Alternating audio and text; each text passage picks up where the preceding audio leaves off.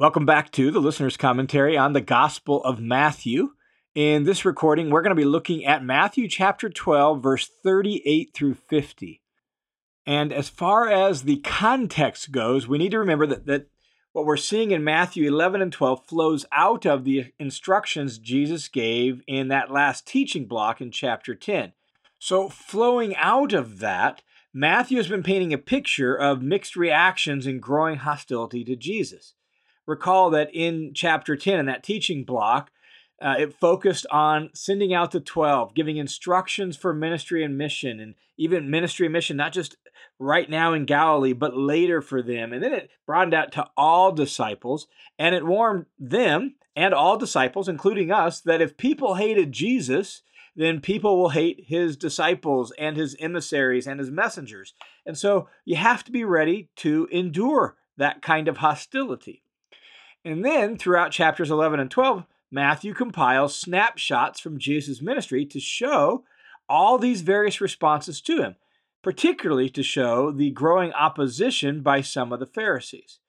In the story immediately before the one we're going to look at in this session, Jesus had delivered a blind and mute man who was demon possessed. Jesus had delivered him from a demon. And the Pharisees accused Jesus of doing that by the power of Satan. Well, here in this story, picking up in Matthew 12 38, some Pharisees come to Jesus and then they demand a sign that would validate him and his ministry. Look how the story begins here in Matthew 12 38. Then some of the scribes and Pharisees said to him, Teacher, we want to see a sign from you. Now just pause and think about that for a second. Jesus has cast out demons, and they've said he's in league with the devil. He's healed a man with a withered hand, but they said it violated the Sabbath. Matthew's told us that Jesus had many people follow him and he healed them all. And that's just the immediate context of the last few paragraphs, yet alone the entire Gospel of Matthew. And so, what that shows us is there's really a true to life irony in this demand for a sign. Jesus has done tons of signs, and yet it'll never actually be enough. Why? Because they don't want to believe.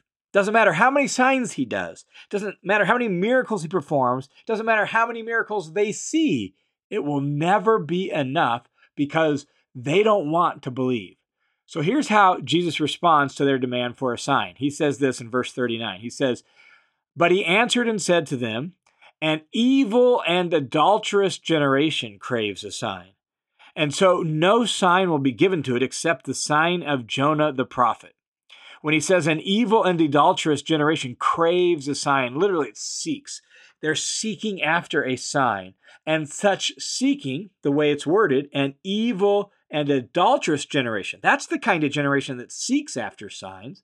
So such seeking is actually an expression of their obstinacy of heart. If their heart wasn't so hard, they wouldn't need more signs. If their heart wasn't so hard, they wouldn't have to be seeking signs. And so it's that kind of generation, one that's evil and adulterous. It's that kind of generation that seeks signs.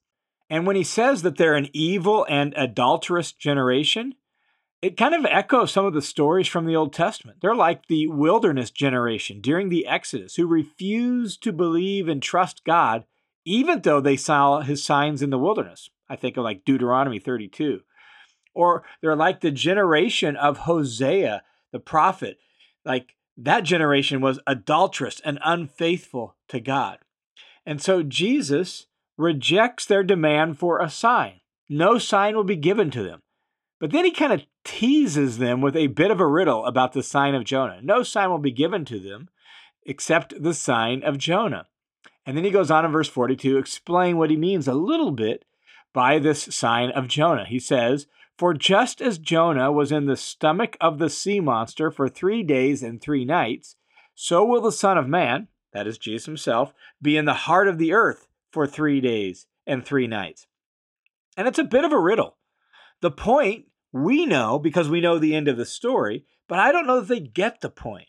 And the point seems to be this that Jesus is preaching and he's warning them of judgment. But that generation, they're rejecting him and they're rejecting his teachings, they're rejecting his warnings, that rejection is actually going to culminate in them crucifying him. And yet, he's only going to be dead for three days and three nights because he's going to be resurrected and vindicated. And all of that will serve as a sign to them of God's righteous or just judgment on that generation. Now, that seems to be the point that Jesus is making. It's just that there's no indication at this point that they get what he means. We know because we know the end of the story. We know that Jesus is going to be crucified and raised to life after three days. And that's the ultimate sign he'll give. The ultimate sign is his resurrection. And that sign will be proof that God's judgment is just on that generation who rejected him. Jesus continues taking this sign of Jonah theme and amplifies it a bit in verse 41. He says, The men of Nineveh will stand up with this generation at the judgment and will condemn it because they repented at the preaching of Jonah. And behold, something greater than Jonah is here. So, if you recall the story of Jonah, Jonah is supposed to go to Nineveh and preach the warning that God is going to destroy the city. He flees the opposite way. He gets thrown overboard. He uh, is swallowed up by a giant fish uh, above called a sea monster. He's in that fish for three days. And after that, he finally comes to Nineveh and he preaches the warning about God's judgment to them and a call to repentance. And the people of Nineveh, no matter how wicked they were, the people of Nineveh actually listened and they repented, and they were a bunch of heathen Gentiles. And so here's Jesus bringing a message and a kingdom that's greater than anything Jonah could conceive of. And people like these scribes and Pharisees in this story, they re- refuse to listen and repent. Jesus then actually brings up another example from the Old Testament to, to make the same point and to drive that point home. So in verse 42, he says, The queen of the south will rise up with this generation at the judgment and will condemn it, because she came from the ends of the earth to hear the wisdom of Solomon. And behold, something greater than Solomon is here. This is a story that you can read in 1 Kings chapter 10. And once again, here comes a Gentile queen, the queen of the south. She's a Gentile, not a Jew. She traveled all this way, come a long distance, just to listen to Solomon and hear his wisdom. And these Jewish leaders that Jesus is preaching to and talking with, they refuse to listen to Jesus, and he's something greater than he's a king greater than Solomon. He's bringing in a kingdom greater than Solomon's kingdom, and they refuse to listen. And so what we see is that Jesus is holding his generation accountable for rejecting his teaching and preaching. The queen of the south came to hear the wisdom of Solomon. The Ninevites listened to the preaching of Jonah. But these people, Jesus' generation, they're rejecting the word of God and the kingdom of God in and through Jesus himself. Now, from there, uh, what Jesus does is he offers an analogy. It's a little bit weird and a little bit confusing, but we need to remember what it is. It's just an analogy.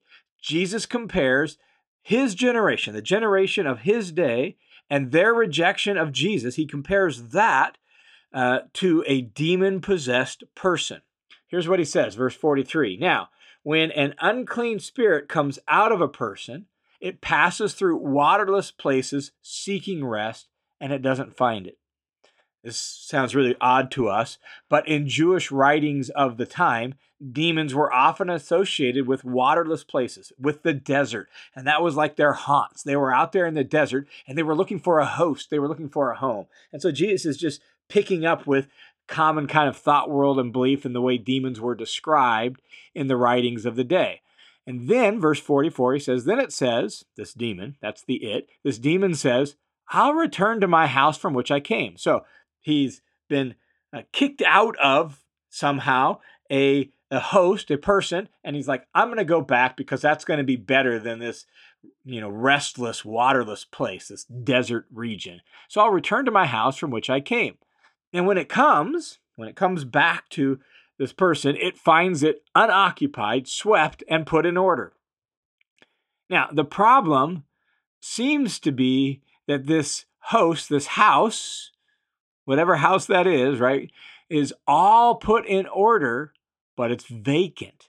It's unoccupied. It's all cleaned up, right? But now, wow, there's there's there's nothing here. There's no one home. Hmm. So then it, the demon, uh, goes and brings along with it seven other unclean spirits, more wicked than itself, and they come and they move in and live there, and the last condition of that person becomes worse than the first. That's the way it'll be with this evil generation. That's the illustration. That's the analogy. And you get the concluding point there at the end. It's going to be like that for this generation. Now, what we need to make sure we remember is this is an illustration, it's a story, it's an analogy. Uh, we probably shouldn't take this story as like teaching actually how the demonic realm works. That's not really the point of it. It's an illustration based on current thinking, maybe even a little bit humorous. Uh, it would be fascinating if we could have been a you know right there among the crowd as Jesus is telling the story. Were they chuckling? Were they laughing because this was so kind of funny? We don't know. All right, but it's just a story, and it's a story illustrating the danger that that generation of Jews of Jesus' day are facing. Here's Jesus, the Messiah. He's confronting evil in every form. He's proclaiming the kingdom of God. He's pushing back the darkness. He's expelling evil spirits among them and kicking out the evil and getting the house in order. Their, their house as the Jewish people, right? He's trying to get their house in order, but they're refusing to welcome him in. And so their house is now vacant, unoccupied.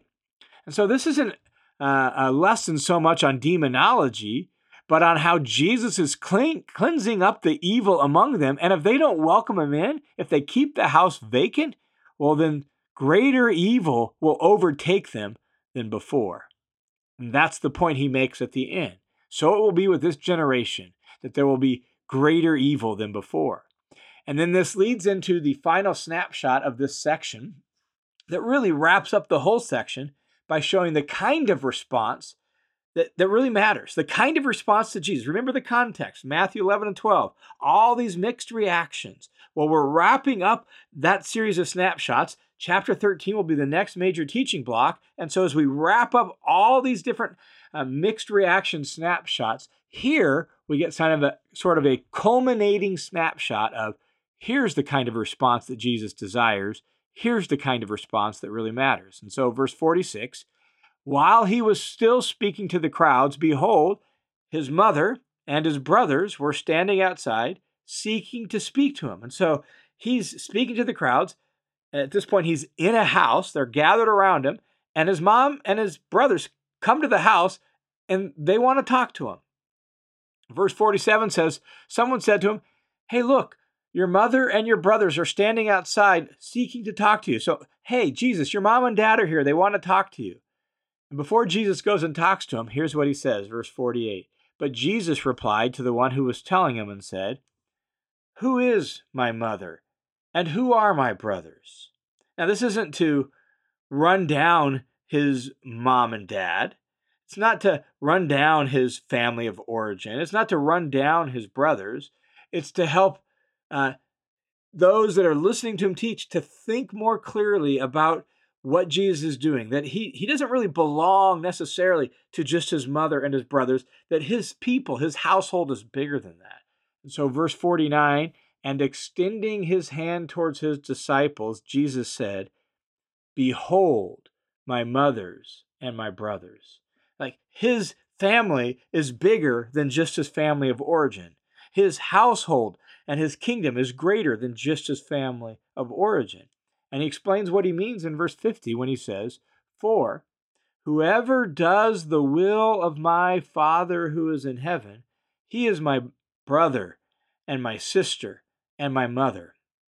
And so, with all the mixed responses to Jesus in chapters 11 and 12, here's the response that Jesus desires.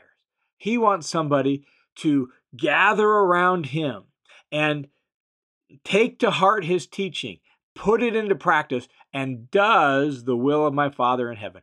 And Jesus is the one who's bringing in the truth about what God wants. He's the one that's teaching God's will. And so to become his disciple and to learn from him and to put into practice and begin to actually do what Jesus is teaching, people who do that, they are the new family of Jesus. And so as we wrap up this section, it reminds us really of two important things. The first is that uh, if someone does not want to believe, no amount of evidence, no amount of miracles or signs or whatever other kind of evidence will ever be enough. That there is a will component to belief. And if somebody doesn't want to believe, then it doesn't matter how many times you argue with them, how many times you try to show them, how much evidence you present, they won't believe. And the second thing this little section reminds us of is the importance of actually doing God's will, doing what Jesus is teaching. It's not enough just to know it, it's not enough just to hear it. The call is to become Jesus' disciple and begin to put it into practice. And with time and practice, it'll become more second nature and we'll get better at it and we'll become the kind of people who actually embody the character of Jesus. We'll be like him in his family we will be the new family of Jesus who does the will of Jesus' Father who's in heaven. All right, thanks for tuning into this session on the listener's commentary on the New Testament. The listener's commentary is a crowd-funded, listener-supported Bible teaching ministry that's made possible by the generous support of people like you. So thanks a ton for your support. And if you want to join the team of supporters, you can do so by swinging over to listenerscommentary.com. You can click the Give button. It'll redirect you to a page through World Family Mission and you can put in a dollar amount and you can give a one-time gift or you can click the little checkbox that says make this monthly and you can give a monthly recurring donation right there you can also sign up through the study hub and support the ministry that way as well so thanks a ton for your support may god bless you for it may continue to bear good fruit through the listener's commentary and this ministry